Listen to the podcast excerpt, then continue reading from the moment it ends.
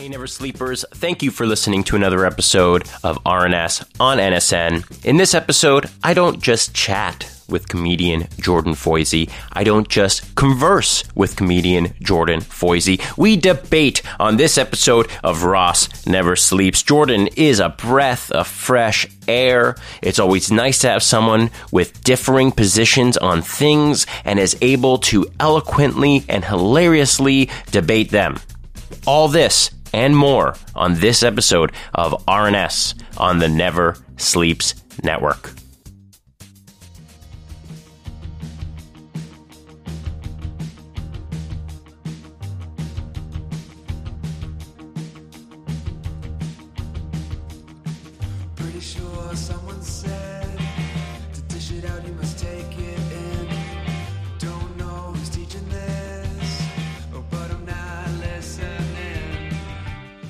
Right. Good morning, Jordan Foisey. Good morning, sir. Thank you for having me. How many different pronunciations have you heard of your last name? Foisey? Yeah. Oh, so many. It's crazy. What do you get? I get like a lot of hesitant, like, uh, Fozzie, uh, Foise, like, uh, and it's spelt wrong all the time too. Which You could uh, be Fozzie Bear, though. I know. I actually have an uncle in uh, where I'm from in Sault Ste. Marie. He's or he's like a great uncle, sorry, who legally changed his first name to Fuzzy Fuzzy. Foisey. His name is Fuzzy Foisey. Yeah, yeah. I mean, he must pick up the ladies every night at the Legion. I yeah exactly exactly. I think he uh, I think he runs train at the at the Legion. Yeah, Fuzzy Foisey. I actually I've never met him before. I can only imagine he's some sort of um, I don't know what you would do if your name was was Fuzzy Foisey. Some sort of like criminal under underworld king. But it seems like your family has a, a way with words when it comes to names, Mr. Desiree Yes. Foisey. Desiree no accent aigu on it. Okay. Straight desires how my middle name is spelled. Where did that come from? It was it's actually my great grandfather's first name. Really? Not an uncommon name in Quebec, is what I've been told. right. So, guys, you're from Northern Ontario? Northern Ontario, yes, francophones. Okay. Francophone Northern Ontario, and the other side is uh, First Nations. How's your French? Oh, non-existent. Non existent. but I do have a certain uh, scummy charm, so I think that is the French Canadian in me leaking out. so, were you like a class clown? Were you in a northern part of Ontario where it was kind of small town? So I'm from Sault Ste. Marie, which is like seventy-five thousand people. So it's it, it's small, but it it's not like I always think I tell people about it and they picture like this like idyllic kind of small town, but it's uh it's more like a failed uh, like Rust Belt kind of city. Like it's like uh, it has a steel mill and then that it is constantly going out of business and r- opening again. And uh, so yeah, it's this kind of like bleak former industrial place. It's about eight hours north of Toronto. That's far. Yeah, You don't go back often, I'm assuming. I was just there for a wedding, actually. okay, but I mean, big events. Yeah, weddings and Christmases, and that's it. I don't. Yeah, I never go back. You ever gig up there? yeah, yeah, yeah. It was, it's great. They're uh, good, they're good audiences. Yeah, Good pizza, I hear too. Good pizza. Yeah, how'd you know about that? Yeah, everybody says that to me as if it's like a world renowned secret. Yeah, yeah, yeah. That only people from Sault Ste. Marie in the world know about this. But yeah, eh, you know, I You've like. talked to somebody from Sault Ste. Marie before. you know, I've had a few conversations Yeah, with some people, but for some reason, if you're from Sault Ste. Marie, it's like Pizza Haven. Like, what is it? The Italians? Yeah, it's because there's a, a bunch of Italians, so there's no like chains. There's like one two for one or something. It's all like local people, their own pizza places. Though the last time I was there, uh, I was a little hungover and I was uh, looking for breakfast, and I go into a cafe, two cafes in a row, and they don't have like I'm like I just want like an egg sandwich, something like that. Both of them only had pizza. So I was like, "What the fuck is wrong with this you got to town?" crack an egg on that pizza. Yeah, ex- at least crack an egg on that pizza. Come on, Come on, Ste. Marie. Yeah, the sun is up. Crack an egg on some pizza. So when did you move to Toronto? I think it's the end of my seventh year right now. So And then yeah. straight from Sault Ste. Marie to Toronto? no, I went to Trent University. Oh, in Peterborough. between. Yeah, Peterborough, which Very is nice. a cool place.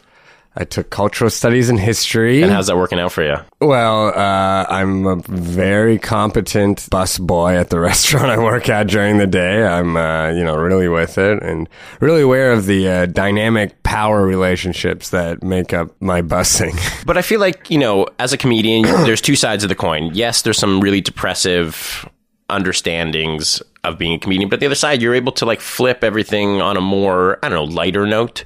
Does that help being a server? Are you able to like kind of keep the, the smile up when you need to, crack jokes? Yeah, I don't know if that's as much as being a comedian as it is just kind of that's the way I am. Kind of. I mean, I think I think the cracking jokes and making everyone try to smile is what made me end up becoming a comedian, as opposed to like. Uh, I don't think I got it from becoming a comedian. You know what I mean? Like I think it's like yeah, I do crack a lot of jokes, but I was kind of always like that. Uh, just because I like. Uh, what sorry, what was that? Well, no, I was going to say, well, where did this start? Was it in Sault Ste. Marie that Yes. you realized? Yeah, so this started in Sault Ste. Marie because uh, my parents fought a lot, and it was pretty uh, tense in my house all the time. It was, uh, and so my whole thing was like, all right, let's keep this, let's keep this light, people. Let's have a good time. Like, like compulsively and anxiously. Always sort of making sure everyone in the room was like having a good time and smiling and uh, and I think that kind of gave me pretty bad anxiety. But that's why uh, stand up is great because it's the one place where like social anxiety is like actually a skill that works. Because I'm so used to being like, oh, is everyone in this room happy? Is every is, are we gonna get in a fight? Is everyone is everyone mad at me? But when I'm on stage, I'm like, oh, that actually works because then I can quickly like gaze around and be like, are you mad at me? Are you mad at me? Were you an only child? no, three brothers, Three brothers. four of us. Yeah, Four of you. Yeah. What age are you in? Are you lower? I'm the oldest. The old. So I'm you really were the mediator. I really was. I didn't. I'm just learning about all this now, like that birth ordering thing. Because I was talking about my one of my little brothers. his way of dealing with it is like he spent most of his 20s literally fixing our childhood home, like our family's home. Like he lived at home and he like fixed everything. And I'm like, I'm like, wow, he he just kind of did it with his hands, um, where I kind of ran away from it all. But my friend was telling me, he's like, yeah, that's what younger, that's what the younger siblings do. They want to fix it. They want to like keep the family together, and like, and where the older just kind of run away. And you were just trying to make sure everyone was happy, I was just trying to make sure everyone was happy. Yeah, exactly. Like, not killing each other. just yeah, not even happy. Just like Yeah. let's just keep it all. Just felt like thin ice, you know, and just constantly on thin ice. And I was always looking for cracks. And uh, you know that's what made me become hilarious. well, you you talk in one of your bits about you know the confidence that comedians get when they're on the stage. I mean, maybe it's the amplification of your Mm-hmm. Right, right, voice, right, But right, I mean, you said it yourself. You know, are you mad at me? Are you laughing at this Yeah. joke? Do you like me right now? It's that constant validation. Is it hard to kind of remove from your day to day life that constant need for? Are you mad at me, guys? Is everybody okay? Uh, I, I, it is because I haven't. what do you mean, though? What do you? I Like, haven't even. I mean, yeah, that's what I'm like all the time. what is it like in relationships? That's a good. That's a, You ever dated another comedian? Yeah, I just just it just broke up with the comedian. Uh, we were together for like two and a half years. What does that do? It's it's hard for me to get a gauge on what my feelings are in a relationship because uh, the brain that can imagine all the reasons why people would be mad at me. It's like doubles down on the relationship. It's like, here's why they're mad at you. Here's maybe why you're mad at them. Are you even mad at them? And then it can kind of, so it's like, I think it might be tough to be, because it's kind of like the anxiety. It feels like termites just kind of eating away at it. Well, like, does that mean that you shouldn't be dating comedians?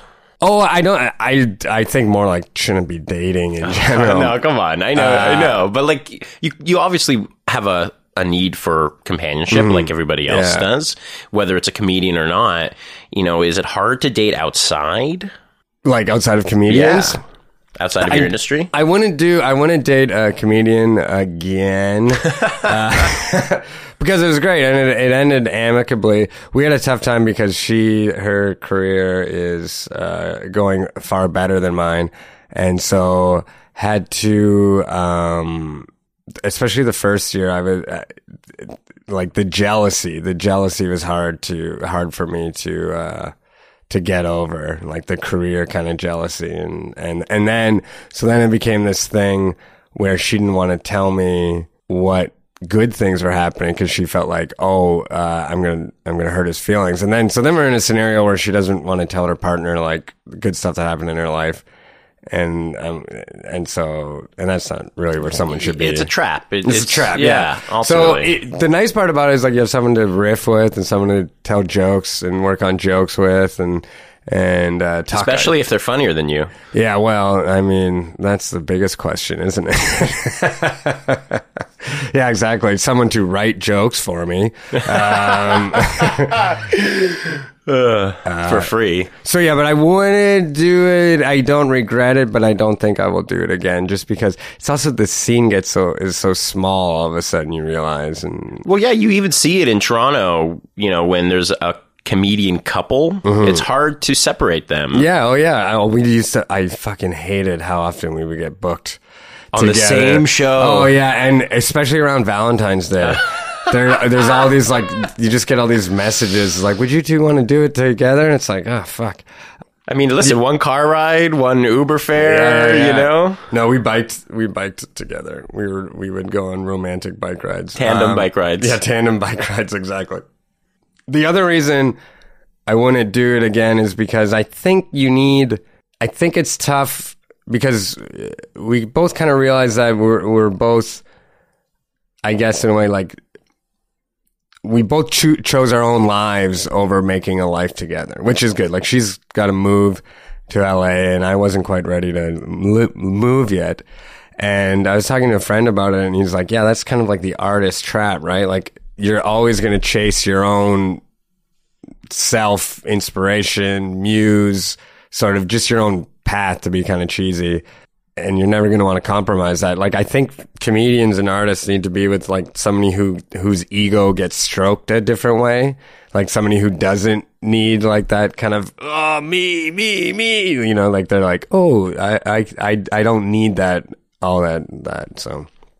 So I'm looking for that now. Well, ladies, if you're listening. yeah, if you're listening to this mess, But I mean, like, you call it a mess, but you're you're so real. Like, you're, Right. you're why I like your comedy is you're you're the everyman. oh, cool, thank you. and I'm and I'm not saying that you know in the sense that every man is is Jordan Right. Foisey. It's Right. just every man is going through your issues, your problems, and dealing with this in relationships. You know, we're at an age. You know, you and I are close enough in age that when you start dating, you're thinking, "Oh my god, I'm not a one person Yeah, entity anymore." yeah, yeah, yeah. you know everything i do i have to consider this other person which is not in a bad sense No, I, no. i'm saying it is well this person obviously brings enough into my life that i have to consider them to help continue that you yeah. know Oh yeah, yeah. I don't want to make it sound. I think I was like, I would, I, I would say I was overall like a good boyfriend for sure, especially in that regard. But after this relationship, it's weird. You're asking. It's like now I'm just like. Like I was talking to a friend about it, I'm like, I, I just don't want to. I want to like get weird and alone. I think I just want to be like a weird loner. what, what do you mean by that I don't like. I don't want to have to uh, respond to anybody's texts. That's like my new goal. I just want to just be able to like like I don't because what you're talking about like that weight of being responsible to another person. Um, yeah, I just don't want to have to deal with it for a while. well what- Kind of it- in a selfish way too. No, it, it- listen, I, I kind of agree that there's a lot of pressures from relationships Mm-hmm. that we don't necessarily understand yet because of the technology that is involved with it, whether it's Tinder or, Oh, yeah, yeah, yeah. you know, text messaging, you know, how much, you know, we've lost this sense of, of communicating. I mean. I, I was listening to your podcast. Oh yeah, yeah, yeah. Um, should I be scared of Should this? I be scared of this? six episodes or something? Well, you know, I mean, coming from a network that does small batch brewing of podcast shows, it, it was fascinating to me. You know, it was a great idea. It's done in a short set of ep- episodes. It's easy to listen to. How many times do you open up a, a podcast? It's like when you open up a Breaking Bad, you Mm-hmm. know, you're like, oh, I don't want to start six seasons right now. Right, But you this one was- the best show. I will say this though, we did quit it simply because it was too much work. In what sense? Oh, it was just like a lot of production and uh like because because it wasn't an interview one, like I had to go I to run around town interviewing people and then also writing like kind of like um monologues and stuff like that. And then the thing I find frustrating about podcasts uh is that I don't know how you how you get over this feeling. It was like but how you're like, okay, I did it. Especially if this one, there's so much work, and it's like, okay, I did it, and then, all right, I'll just put it out there. and then you don't really know what's happening to it. But you're almost a journalist at this point. Yes, I got introduced as a journalist during a show the other day. I'm like, ah, that's not really I know. accurate. Journalist of my heart. and mine too, Jordan. yeah, exactly. Of all our hearts, of every beating heart. You know, but as a podcaster, I you know took a shine to it. Mm-hmm. Yeah. I really enjoyed it, and you can you can feel you can you can really understand the production value that you put into it, which Yeah. is why I liked it. Right, because right. as a person who's very interview driven, as far as our network is concerned. I'm like Neil Young, you know, like Right. live off the floor. Yeah, exactly, like you know, this- tonight's the night. What people don't know right now is uh, we're recording this in a recording van. He drew through the wall of like a studio. That's what we're doing, and we've been smoking honey slides for uh, for like eight hours. but that's it. That's funny. Whenever we were recording the podcast, they were always uh, the producers were always like, uh, I would use like a rock and roll metaphor, like for every episode. I'm like, we got to get through it, man. We got this. Let's tonight's the night it right now. That's right. Tonight's the night. I Let's love that. Keep it rolling. Keep it. Oh yeah, Yeah. because I used to always mess up uh, like the kind of spo- monologue parts, and I was like, keep it rolling. We got it tonight's the night it. Just roll it, roll it, roll it. so I'll let you on a little secret. The show's called Ross Never Sleeps. Yeah. Oh, right. Got it. Of course. Put it all together. So you're big. You're big on Neil. You're Neil's the man. do you know my Neil Young joke? No. Oh man. So I'll. I mean, this is I. Because his new music, right, is so like it's just bad. it's so bad, and it's like like I when I was watching this one, and it was like. uh it was like he, he he said something like there is a town in a peaceful valley but then the men came with their guns. I'm like that's not even a song Neil. That's just an old man talking now. Like that's what his songs are. It's just an old man talking like uh, why don't batteries work as well?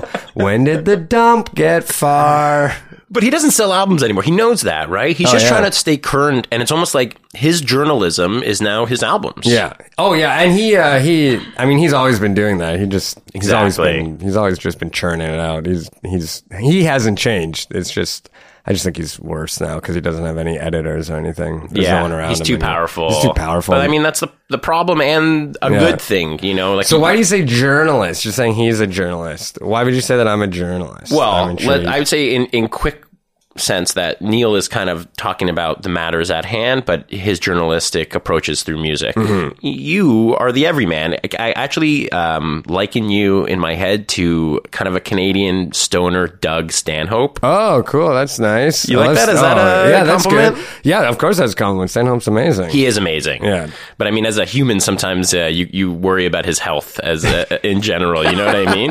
yeah, yeah, yeah. I think he's okay. I think he's Yeah, probably. but he's he ta- he tells it how it is. He really has his experience, which is pretty common, but at the same time, his observations really separate him from the everyman, but also Yeah. make him the everyman.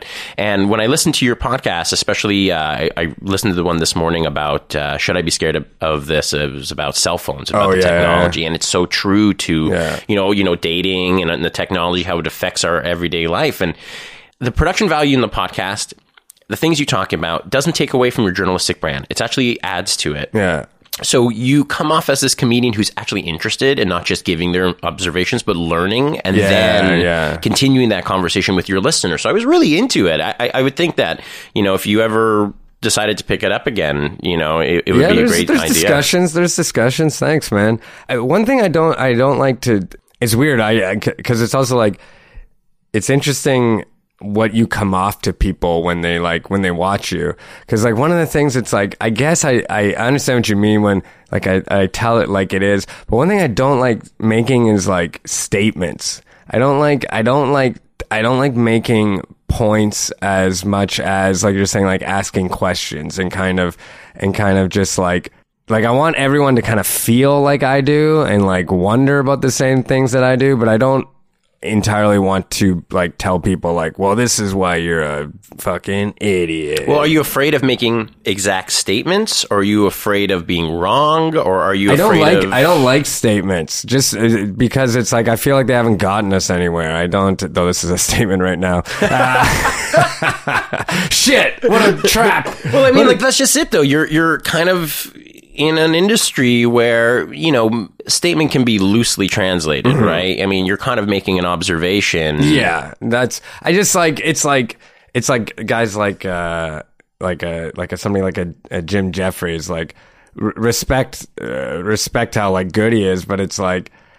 It's like I just don't. I I now that I'm old, I just because now that I'm older, like it's just like I knowing how complicated the world is and and how uh, and how uh, sort of uh, crazy uh, the whole world is where I'm like it's it's so hard to make a statement. It's like because I feel like there's there's always more to unravel. There's always more threads to pull, and I'm I kind of want to just pull all the threads instead of being like, here's what here's the truth about this scenario because I don't really believe in truth. Well, like there's like the Lewis Blacks and the George Carlins and the Louis Yeah. C.K.'s, right? Yeah. Mm-hmm. And those are guys are definitely statement driven observations, but you Yeah. don't necessarily come off that, Yeah, that some- hardcore. Yeah, like I never, I never want to like be like that. Like, and the thing about like Carlin and stuff, like, like I, obviously Carlin's a genius, but it's like the world's different now. There, it's the statements we want to make.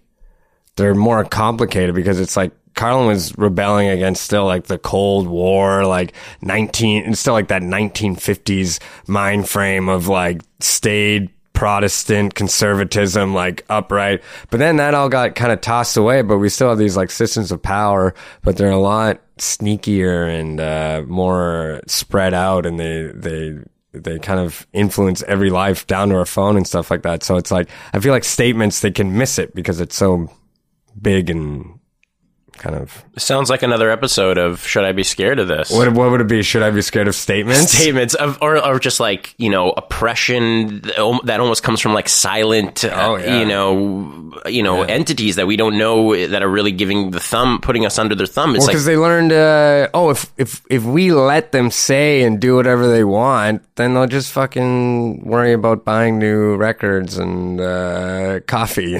you know what I mean? Like, some a- things never change yeah, but it, like in the when Connor's coming out, uh, you're like, you can't say that, you can't say that, don't say that, and it's like, but we have so much to talk about, and now we just kind of like, oh, you can say whatever we want, we're just gonna flood it all with like, we're just gonna flood the airways with just dumb, dumb shit. do you find that as a comedian you're sometimes an advocate Yeah, yeah. I mean, I. So I did this. I wrote this one thing about. I wrote an article for Vice where it was about how no popular culture ever talks about climate change. Like the example that I used was Master of None, which is like this was renowned and it was really it was great, but it was renowned for it covered everything, right? Like it was it was all about like what it was like being young in in New York City and. uh and and sort of like um, it covered race and and Relationships. and, relationships and, and, and being 20 and not knowing what you want to do. And and it covered all this stuff and it was so like real or whatever but i'm like these shows should there should at least be a line of dialogue about climate change in this stuff because it's like our artists i think have a responsibility to kind of bring it up. We should just at least be bringing it up because nobody brings it up in a way that makes it more human and relatable and so then i wrote that article and then i was like well shit now i have to now I have to write a joke about climate change because I didn't I didn't have one. So uh, so yeah, I would I yeah advocacy. Yeah, I would say that. Well, I mean, that's what I got into it for. I wanted I want to like change. I want I would want somebody to be like, oh, I never. That's a cool point. I never really thought of that. you so know? what are some topics that you want to touch on I so I had the climate change one that I really wanted to do, and it's almost done. And uh, I want to do one about uh, debt. That's something that I, I want to get a hold of for like a good joke, like, uh, and then sort of, and I and then inequality, I guess, is a something that I I'm always interested in. But you know, a- fat cats. Just, just want to get rid of those fat cats. I want to keep those fat cats on their toes, man. But as a comedian, Mm-hmm. you have to play both sides. And sometimes you almost have to root for evil to win just so you have material. No, I don't agree with that because evil will always be there. It's like I'm I.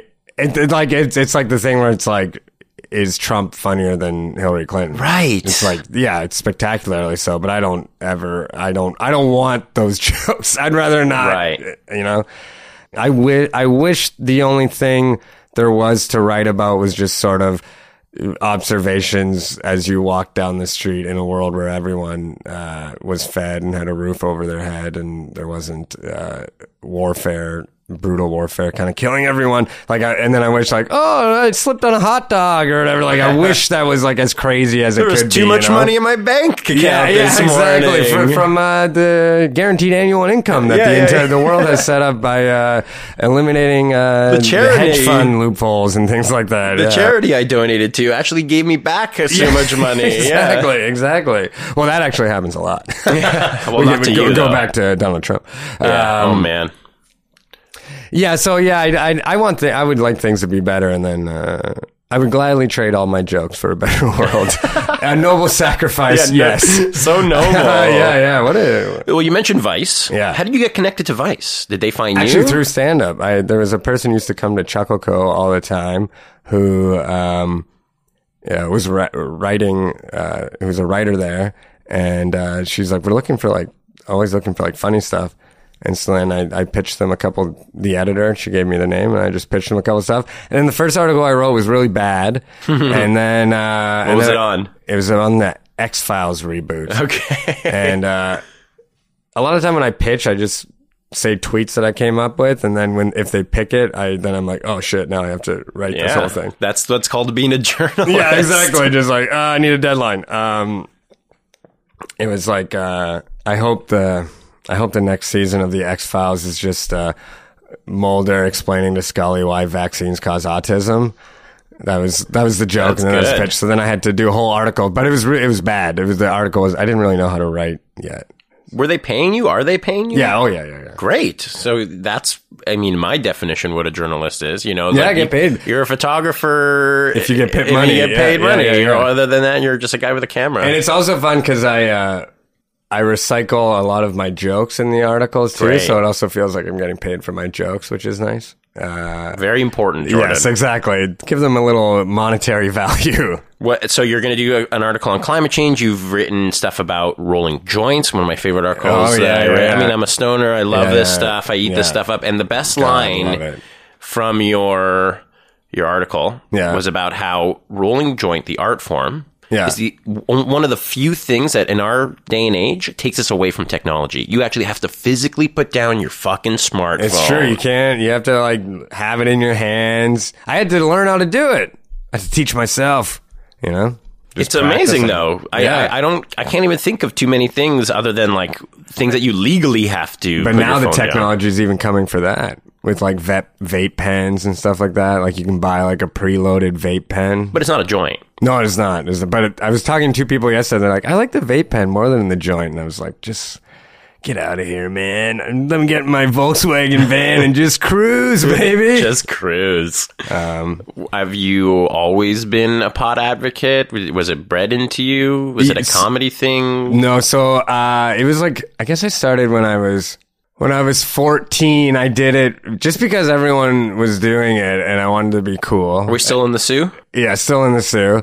Uh, so everyone was doing it, and I wanted to be cool. So I went up. I got asked my friend Lawrence for some. And weird. Some people have like, when you got high for the first time, did you get high, or was it like I didn't get high? Are you you're like are you asking me personally? Um, I remember. Like I actually, uh, I've never smoked. I was that like yeah. There's actually a, a piece right in front of us. Yeah. Um, yeah. Help yourself if you like. Yeah, really. Uh, please. All right. And I'll, I'll regale you with my uh, Okay, my perfect. first time I'll getting stoned. Um, basically, it was at a guy named Jordan's house Oh, uh, around the street. Jordan was a popular name where I grew up. Very fucking popular Yeah. name. That talk about like we were talking about how my parents were like, about naming. Jordan's like the there's like it, I think like it was like mid '80s. It was just fucking everyone was naming their. My brother's name Jordan. Really? Yeah. Jesus. My girlfriend's brother's name Jordan. Come on. I kid you not. Okay, so you're so you're going to Jordan's place. So I'm going to Jordan's place. We worked at like the same summer camp together. I had to have been like 16 years old. Mm-hmm. I was like a pot Nazi. Oh, really? that. Didn't didn't like it? Just didn't all. understand it. Yeah. Right. I mean, Yeah. even though like I was raised in a hippy dippy family, my my mom was pretty straight edge. I mean, she is straight edge, very square. Mm-hmm. But my dad and even my stepdad, separately, of course, because they weren't. Yeah, the you same know, I understand. They just they just light up a huge doobie and talk about your mom. no, but like my mom understood free spirits and stuff, you know, and, and she parented us and made sure that when I finally did start smoking, that it wasn't taking over our lives or anything. But when I was finally accepting it as a lifestyle, I saw people that I actually trusted and respected getting high. I tried it. and I coughed, and I almost kind of felt what I can relate to now is almost like a greening out feeling. Oh, you got nauseous. yeah, I was very nauseous and, and coughing, and I just didn't understand. I would, I never had experienced anything like it before. But then I think as the night went on, and the more you kind of ease into it, and the more of the effects that that go down, you enjoy it in a sense, or you know, right away you don't, and then you're like, I'm never doing this again. But then So you did get high. I, I, I Mm-hmm. Would almost, too high. I would say I would, I would, I, I got more sick than high, but as the sickness kind of, Mm-hmm. Right. you know, fell to the wayside, I was kind of okay. I understand what this feeling is. Yeah, right, right. Like at first you're just like, oh, oh God, I'm out of control. I'm out of control. Um, why'd you go back then? Because you're like, I think my social crowd, you know, I mean, yeah, yeah. I, I played in bands Oh, yeah, throughout yeah, high yeah. school, and I was always in, in, around musicians. And like you grow up watching Bob Dylan and Neil Young with Yeah. smoking, you know, uh, roll last another number for the road. Yeah, exactly. You know, yeah. like Neil Young's fucking got a cock, uh, cock, a coke. He's got a rock. cock hanging out of his nose. I was gonna say Coke Rock, and it came out Yeah. cock. All right, let me have another hit of this. yeah, that'll that'll help. Uh, but yeah, my first my first one I got really high and it was super fun. There was somebody who was driving like a little mini dirt bike, and at some point I was hanging off the back of it while people were throwing cheese buns at me. How was this your first time getting stoned? Uh, Sault Ste. Marie, man. It's a car. It's like Sault Ste. Marie is like freshwater Mad Max Fury Road. wow, fresh water and cheese buns. That makes sense with all the Italian pizzerias Mhm. around. There's just an abundance of cheese buns to be thrown. Oh yeah, we don't even eat the things. We're just Yeah. scaring kids off with them. Yeah, pizza in Toronto does not exist. I mean, I have a I have a food podcast on this network too, but Mm. I I can never really find a good conversation about pizza. And, and I've actually never been to, to the Soo. Oh, buddy, you gotta And go. I've- You gotta go on a little pizza road trip. Little pizza. It's not quite a little pizza road trip. The same amount It's of time. I could drive to Sault Ste. Marie, I could actually go to New York and have good pizza. That's fair. you could fly. Yeah, how much not- is a flight to Sault Like Ste. one Marie? hundred and eighty dollars. That's not too bad if it wasn't Sault Ste. Marie. You're gonna get there and you're gonna be super sad. One time, uh, an ex girlfriend went with me, and within like two hours, she was just like crying. I'm like, "What's wrong?" She's like, "I don't know. this place is just so sad." she was made sad by the. Is it atmosphere. beautiful? Is it like kind of God Richie? God rich? It's like the nature is beautiful, but what's on top of the nature is not beautiful. Any of your brothers still live there? One does. He's about to move to Edmonton, though. Is that a, a lateral move as far as city that's to a way city? lateral move. That's like go deep. No, you're going the wrong way. Yeah, right. Like, why not just go to Toronto? What's an Edmonton? I mean, Uh, his girlfriend's his girlfriend's family is there. Hmm. I, I mean, it is actually a bigger move because uh, I think the key is for people from Sault Ste. Marie, any kind of place like Sault Ste. Marie, you just got to get out. Really? Wherever you go, just get out. You know. So you went, you, can't got out when you went to, to Trent. Mm-hmm. That was your first, like, oh my God, there's Yeah. other places to exist and meet and it was like a desperate. Well, it wasn't desperate, but it was like because I went to uni- But that was the thing for university for me. Where it was like, I if not for that, I wouldn't have known how to leave. okay. It's it's this weird place of like there's only like blue collar jobs, right? There's only like jobs where you like make things or fix things, or there's like service industry jobs. But so then, as like a, a sort of smart, kind of like sensitive guy who is not great with his hands, I didn't know what I was gonna do. Like I didn't, I did not know that there were like white collar jobs. Like I wouldn't have any idea. Not that I want to do any of those, but I, I, uh, like I didn't know what you would do. So I just that's why university for me was like so key because it was like, like I, my joke is like. OSAP for me, it's like I took out a 50 grand loan just to make sure I never became a Nickelback fan. Oh my God, that's hilarious. Like that's that's kind of what what what it was, you know. if you weren't a comedian, Yeah. if you weren't a journalist, mm-hmm. you're still living in the Soo.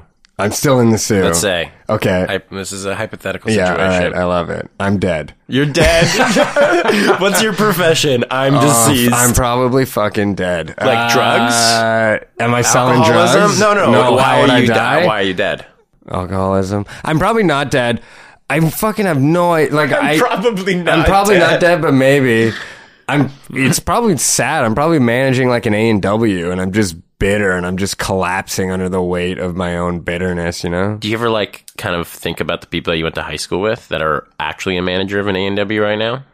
Uh, yeah, I, I mean, I feel, I feel for them. None of my friends are like, are like that, but I do have a bunch of friends who are still there. And I get, I get why, you know, cause you, uh, some people do like it. They like, they like the fact that it's, the, the pace of life there is ridiculously slow. And, Like, and I'm so thankful for Facebook because we can see how much more interesting your life can be when you leave a oh, small Oh, yeah. town. Yeah, right. And then that draw happens there. I like Facebook because I get to find out when people from my hometown die in freak truck accidents. Oh my gosh, you you ain't kidding. Mad Max, right there. Oh yeah, fucking crazy. I didn't even know you could fit 10 people in that size of truck, but there it was. Cheese bun in the exhaust pipe. Cheese that's bun in the exhaust pipe. Yeah, yeah, yeah. All right, let's talk about Toronto. Okay. You're clearly a Toronto boy now. Mm-hmm. Is it obviously a city that you're going to try to stay in as long as you can, develop your career here? Are you one of those people that want to go to the I don't. states? I don't really want to go. I wish I could uh, stay in Toronto forever because I think the city is amazing. I love Toronto. It's, No question. It's it's great.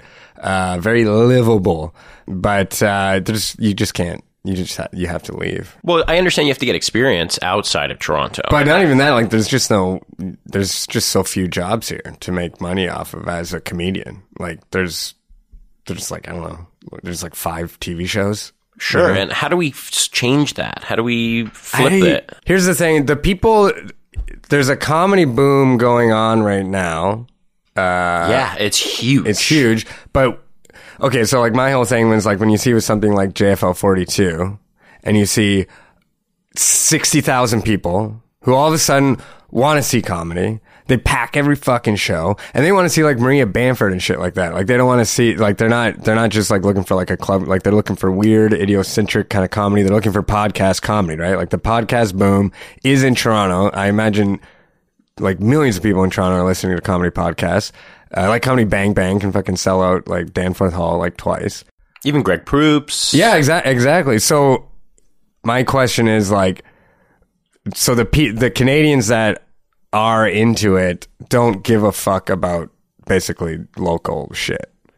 Is Like- it the is it the Canadians? Is it the viewership, or is it because you know they're not being exposed to it? Like I think it's both. I think it's a combination of a of a, a just a, a weak entertainment industry, just because it's uh, of a combination of uh, it's like kind of um, what's the opposite of a meritocracy when it's when it's just like it's like nepotistic basically the scene here and and sort of if you've been in the industry you just keep getting work so like once you're in you're in instead of like instead of like turnover I've heard a lot of people say that JFL 42, you have all these American acts. Yeah. You're a Canadian. where's the Canadian on, where's the Canadian on the poster there's not one Canadian in I that didn't, I didn't even catch that. Yeah, there's not in the all, in all of the pictures. They have like uh, pictures of like 20 people. There's not one Canadian on there, and I'm not like a huge.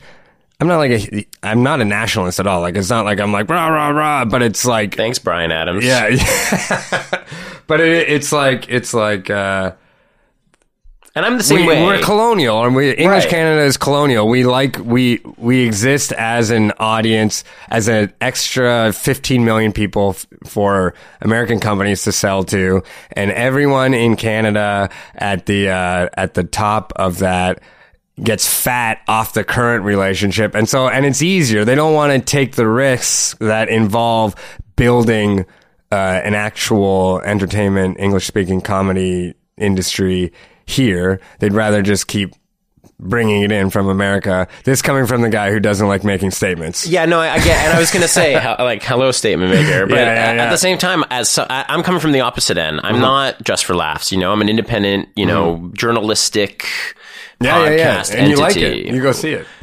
I want more comedians. I want Mm-hmm. more actors, whomever it takes, musicians, to really push the envelope where, yes, maybe JFL Corporation is not going to understand that, but if you guys all band together and have a little bit more of an approach from an independent, Yeah. you know, yeah. there might, I, I understand.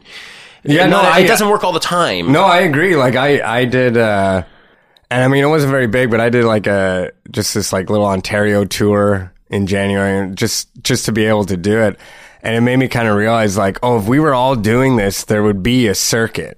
But Like, you we- just said there's a, a million people listening to comedy podcasts in Toronto. I mean, know. that's Why don't? But yeah, I mean, we we gotta. It's. I, I I think that could also be the answer to your question. Like, how do we change it? It could just be like we are changing it, and it's it's just kind of building, right? Like they just don't know yet because there are so many people. But like the comedy scene in Toronto is amazing. A lot of it is because people are building stuff. it's huge. And- it's bigger than people will ever know, Yeah, and that's and why I do this. Yeah. Because, and it's accessible too. Yeah. I mean, how many, you know, I mean, you don't know me. Like, Yeah. this is the first time we've ever met. I've seen you on stage. You know, you work with some of the, my favorite comedians in the city who I also want to get to talking to you about, you know, but in LA, do you think you can just like Chris D'Elia, just be like, hey, bud, come to my podcast right Yeah. now? I happen to live down the street. Like, how, like, do you, how far do you live from here? Uh, like a 25 minute walk. Right? Right. Yeah, no, that part, and that's one thing that I love about doing uh, comedy in this scene is like, you're always on shows with people that blow your mind. Even at like a crappy open mic, there'll always be, would always be somebody who'd drop in and blow your, like, like to me, like Chris Locke's like the fucking funniest dude. No question. He's like, he makes me laugh as hard as like anybody. you want to hear a good story? Yeah, of course. I just saw him at the Comedy Works Yeah, yeah, in yeah. Montreal. He recently did a couple nights there.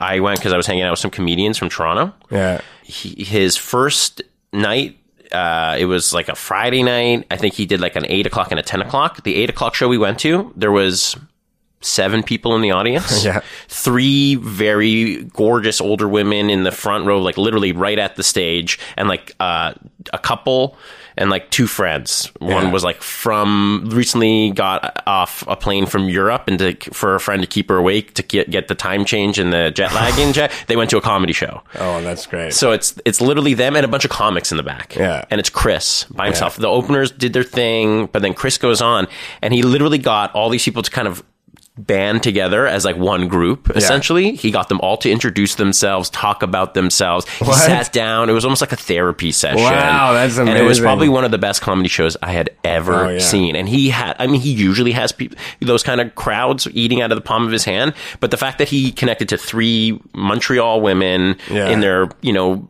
attractive 50s and and two uh, interesting younger crews and I I'm I'm just like watching him like a wizard like Yeah. I- Oh, yeah. like it's almost like he doesn't realize he's doing it Yeah. either so He- and he brings them to him.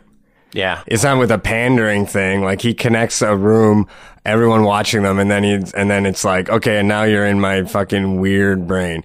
But so anyways, the thing I like about Toronto is like if if I was in LA when I first started out, I'm not going to be on shows with with that guy. right Right. That's that's why Toronto's amazing. So that's why everyone should go see shows in Toronto. Yeah, I, I do. I scene's do. I do think that sometimes uh, the actual audience needs a little bit more of a kick in the pants to get out there, especially in the I winter think months. Toronto is bad for that. I think that's one thing about. I think Toronto overall is uh, more of a like we have to be told to go out and do something. Like we're like, it's like, oh, is that cool to do now? Okay, well, I'll go out and do that. But we don't like to just kind of go out and do things. but this is why podcasts are becoming so popular in Toronto. people like staying in in Toronto. or they're on the TTC and they don't want to Yeah. talk to other people, Yeah, yeah, so they're glue themselves to their iPads or their iPhones or your, your Androids. Which is why I think the boom can happen in Toronto through podcasts. Which is why I was like, oh man, I wish your podcast would kind of be, a, you know, maybe a seasonal thing. That you know? was the initial. I just that was the initial goal. It's just. uh Why doesn't Vice pick it up? Have you ever talked to them about it? I guess I should pitch it to them. Yeah. I'm bad at these kinds of things. We need to talk. Yeah, I'm bad at the. I'm bad at pitching. I'm bad at uh, na- navigating that kind of stuff. I mean, but that's the problem with any good comedian. is we're weird. And, you know, you have an art form that kind of disconnects you from those things. Yeah, I mean that's what I like about it. But then there's also tons of comedians that are really good at the. Yeah, very, very they good fucking at it. do it, and I'm always so jealous. I'm like, oh, how do you just like the ability to be able to kind of like walk around a room, and be like, hey, how's it going? I'm uh, here's my card, or I'm just like, ah, ah. But do you ever feel like after you nail a good set and you, you know, like that whole journalistic approach from the Vice people that they approached you, you Yeah, know, yeah, yeah. that probably was from a good set. Yeah, you know, and like, you ever feel coming off a good set? Oh, who saw me today? You ever know in Toronto who could be in the audience? Yeah, I mean, no, I, I, I never assume there's somebody special in the audience here. I, but I, I feel good. I feel good. You know, that's all. I, that's all I'm looking for. I just want that rush, man. How do you celebrate it? What do you do after a good set? I get too drunk. Yeah. and then I I get too fucked up. It's normally a combo of uh, pot and booze. Yeah, that's an Yeah. that's an easy Canadian Oh, combo yeah, yeah, yeah. Uh, with a poutine at the end. I wish I didn't. I wish I didn't even celebrate. I wish I was just like, good. And I Yeah. just went home. that is done now. But do you find that when you have a bad set, you're also getting Oh, too fucked up on oh, uh, pot and I've alcohol? I've stopped a little bit because I know how like dark it is. Like, uh, yeah, and I just don't have bad sets anymore, man. hey, well, I saw you last week. It was really good, or a couple weeks ago at the Underground. Yeah, what yeah, are some yeah. of your favorite places to play? Comedy bars, the home base. I love comedy bar. I love underground. I love. There's the patio at the hot box. Uh, The back patio? Yeah, the back patio. Uh, that's the. It's like so magical in the, in the summer. There's no microphone. Oh, and- and really? The sun's out, and there's always like a bunch of people that I like there, and it's it's always just fun to do. And the Ossington, the back room of the Ossington. Yeah, Chris does a lot of stuff there. Yeah, I think that's it. Cool. Those are the cool places. I And would like, say. what about outside of the city? Oh man, there- in Guelph, there's this group called the Making Box who I just got got their own space and they put on a bunch of amazing shows. They're doing the kind of thing that I haven't even seen anybody in Toronto do, where it's like. I don't think Toronto has. There's not as many people that want to do the infrastructure stuff. There's like a lot of people who are the comedians and talent, but not as many people are like, I want to make a venue and stuff like that. But these guys set up a scene and they have this audience and they're so pumped for amazing comedy. Like every time you go down there, like they want like amazing smart comedy and they're super comedy literate and they just, yeah, it's amazing. Shout It's out to. Guelph. Yeah, they, oh, it's great. It's huge. It's so fun. What's the best audience? What's the best Jordan Foisy audience? Uh, Hot room. white nationalists. uh, no, it's like probably hipsters at the end of the day.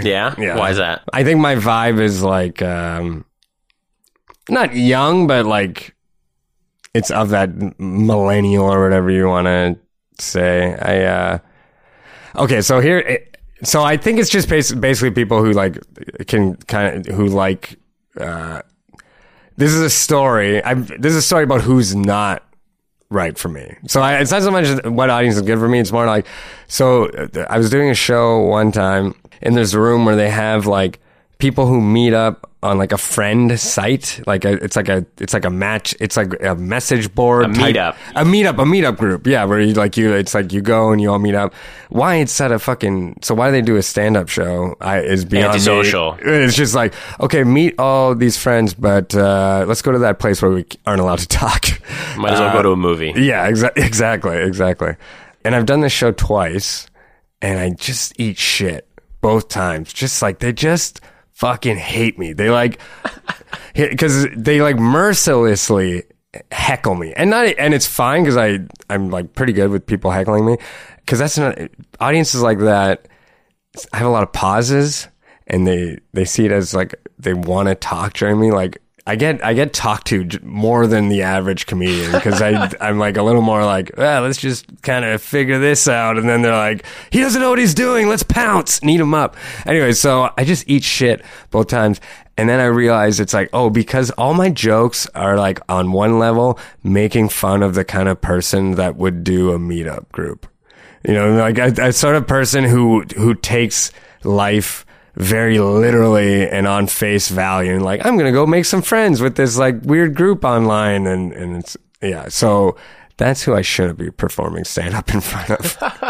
Let's just weed out the. yeah, conventions. Like if there's like if there's if it's about feeling good. Yeah. well, comedy, obviously, I mean, any real comedy fan knows where it actually comes from the deepest, darkest places. But that's why Yeah. we need our jesters. Like, Oh, that's why yeah, you're yeah, important. yeah. That's why you need to be the most depressed person in the room. Yeah, you would hope so.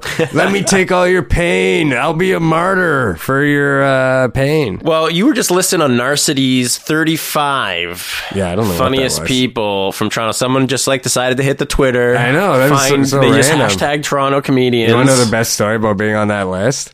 So I somebody else linked to it on Facebook, and I'm going through the list, and I'm like, and uh, my bitterness is increasing as it goes through the list because I'm like, I'm like, oh fuck, I'm never on these fucking stupid lists. This is fucking, this guy's on this fucking list. Fuck off. This is fucking stupid. What even is this? Like, oh, there I am. Neat. it, it feels good. That's the Oh, affirmation. Yeah. Uh, yeah. What was your tweet again?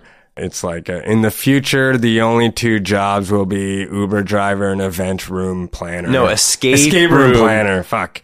Yeah, escape room planner. So funny because it's amazing where technology kind of is blending our wants of professional like like Oh, yeah. you know jobs just like uh, as professionals it's like well I could sit at a desk 9 to 5 and Yeah. hate my life and be with somebody above me who hates their life so they you know trickle down or I could just drive around all day you think that's what Uber's uh, like appeal is? uh, I mean, like not even just an Uber. It's just like, or I can just like, i have an extra room in my uh, house. I could just have a stranger living Yeah. here with me. So do you think these things are good or bad? Because I'm a classic sort of like labor socialist. So I'm like, I'm like, uh, no, we're eliminating the working class and we're gonna ruin uh, everything with this move. But let, let's. I mean, I didn't know this was this conversation was going to get this deep. Yeah, but like, yeah. let's talk about the Uber taxi cab. Yeah. Like, you're telling me you are actually rooting for the taxi cab industry? It's not so much I'm rooting for the taxi cab industry as much as like I don't like how unquestionably we are willing to just let a new technology knock a bunch of people out of the economy, uh, and we kind of just do it callously. Okay. I, I see exactly on a principle level where you come from. Right. But market share is market share. Right. You know, ultimately, the best application or convenience driven form. Yes, I just agree, disagree with that philosophy. Why? Because I don't think that when when that's the only thing we take in con- into consideration, sort of like which app is the most convenient. It's that kind of attitude where it's like, well, but also like how inconvenient was getting a cab before. You know what I mean? I don't Like- know how inconvenient, but like how ruthless some of those. Uh, that's why I don't mean to say that I'm pro taxi because also I know the taxi system here was like very corrupt, uh, like a, not a good system at all. Like uh, I know it's a bunch of bullshit with like the plate ownership and and uh, and that, but it, it's just kind of like I just wish we would.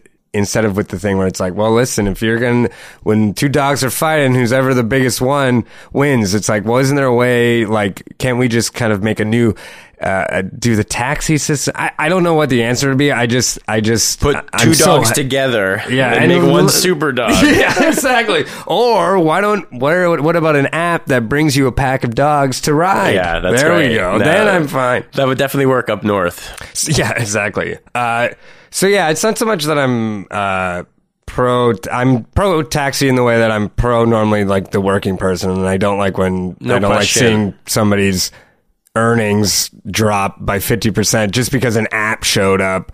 That is also like Uber's fucked, man. Uber's like a fucking giant evil corporation that's like No question. That- but so was- is the taxi industry. they're not a giant evil corporation in the sense They're a that smaller evil they're, corporation. Uh, they're a corrupt, inefficient, uh, sort of something that's gotten fat off the status quo. Where Uber is like this revolutionary technology that's going to kind of change what a job even is and it's being driven by a person who's like noted for his like libertarian like fuck any sort of rules on anything kind of zeal you know? So that's why i think uber is like pretty fucked because it's like it's like we're all just to be uber uh, ubering all the time. Like we're not to there's not and so then the thing is with uber they have no responsibility as the person that's making all this happen, you know, like like they're like, oh, we just connect people. We're not the thing, but it's like that's well, yeah, but you're worth like fucking nine billion dollars because of your just connecting people. The issue is, I mean, the bigger issue for me is there's so many issues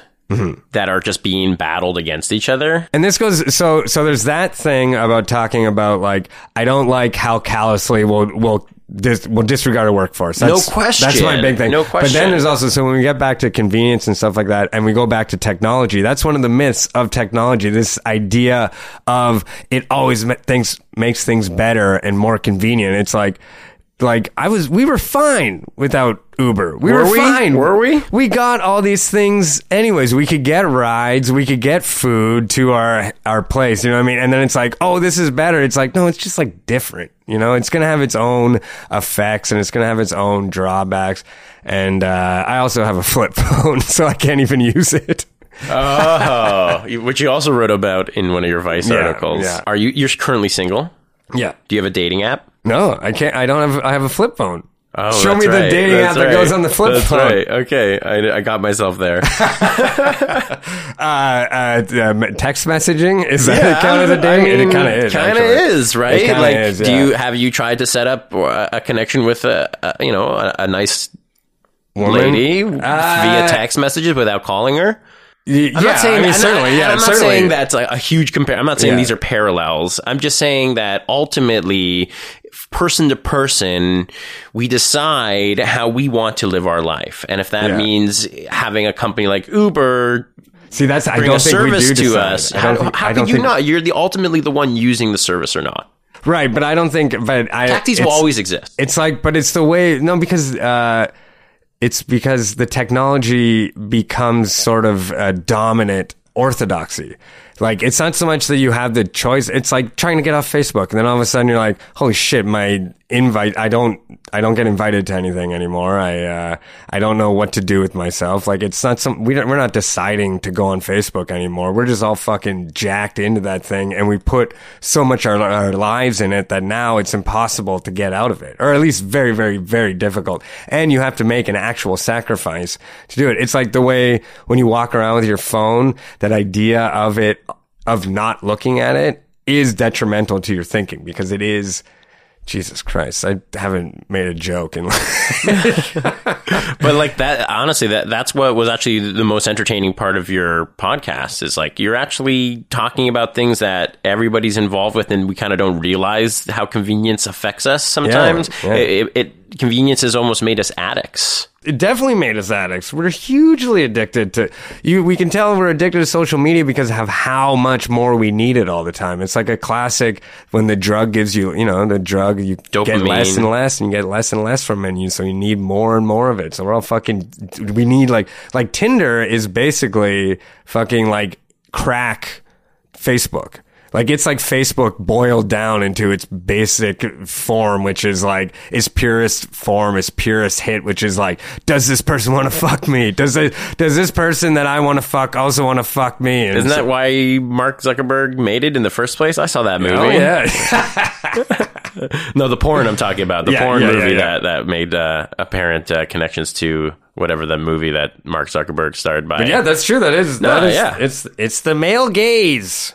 Yeah uh, let me see this flip phone I don't have it on me. I left it. You have no phone on you right now. Yeah, I You're leave it at totally all the time. disconnected. I- I leave it at that home all the time. I'm impressed. it's sick, man. It's great because But, now like- I can't look at it. Right? Like how did like I knew you knew how to get here because I gave you an address, but like say like something comes like, up. I oh my god, you have a little notepad, This- but that's, a comedian thing, That's too. the thing that I'm talking about. Like, what are you talking about if something comes up? What's going to come up that I But, can't like, handle? no, I'm what a happens if person. something comes up? Say like for some reason what would you fall down. You know, you're you're hungover. I would ask for help, and then they would have a phone. they would.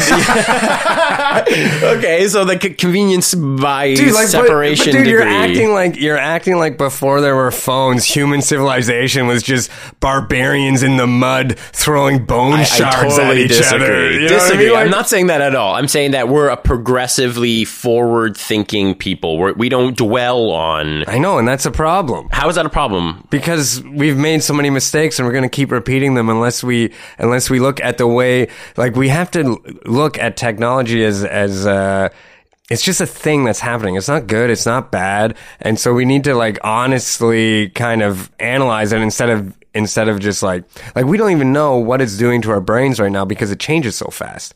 Like we don't know what the internet is how because it takes like you know, it takes like six, seven years to have a pretty definitive study on, on something as complicated as like brain sciences, right? Well, in six, seven years, the internet's fucking way different. Like six, seven years ago, what, what was going on? Like, like, uh, Facebook was still blowing our minds and, or no, that was old news already, but like, dating apps are kind of getting big and now it's like Snapchat's huge and like six years, I don't know what it's going to be. We're probably going to be catching Pokemon in virtual reality and we'll just be sleeping in pools of our own vomit and urine.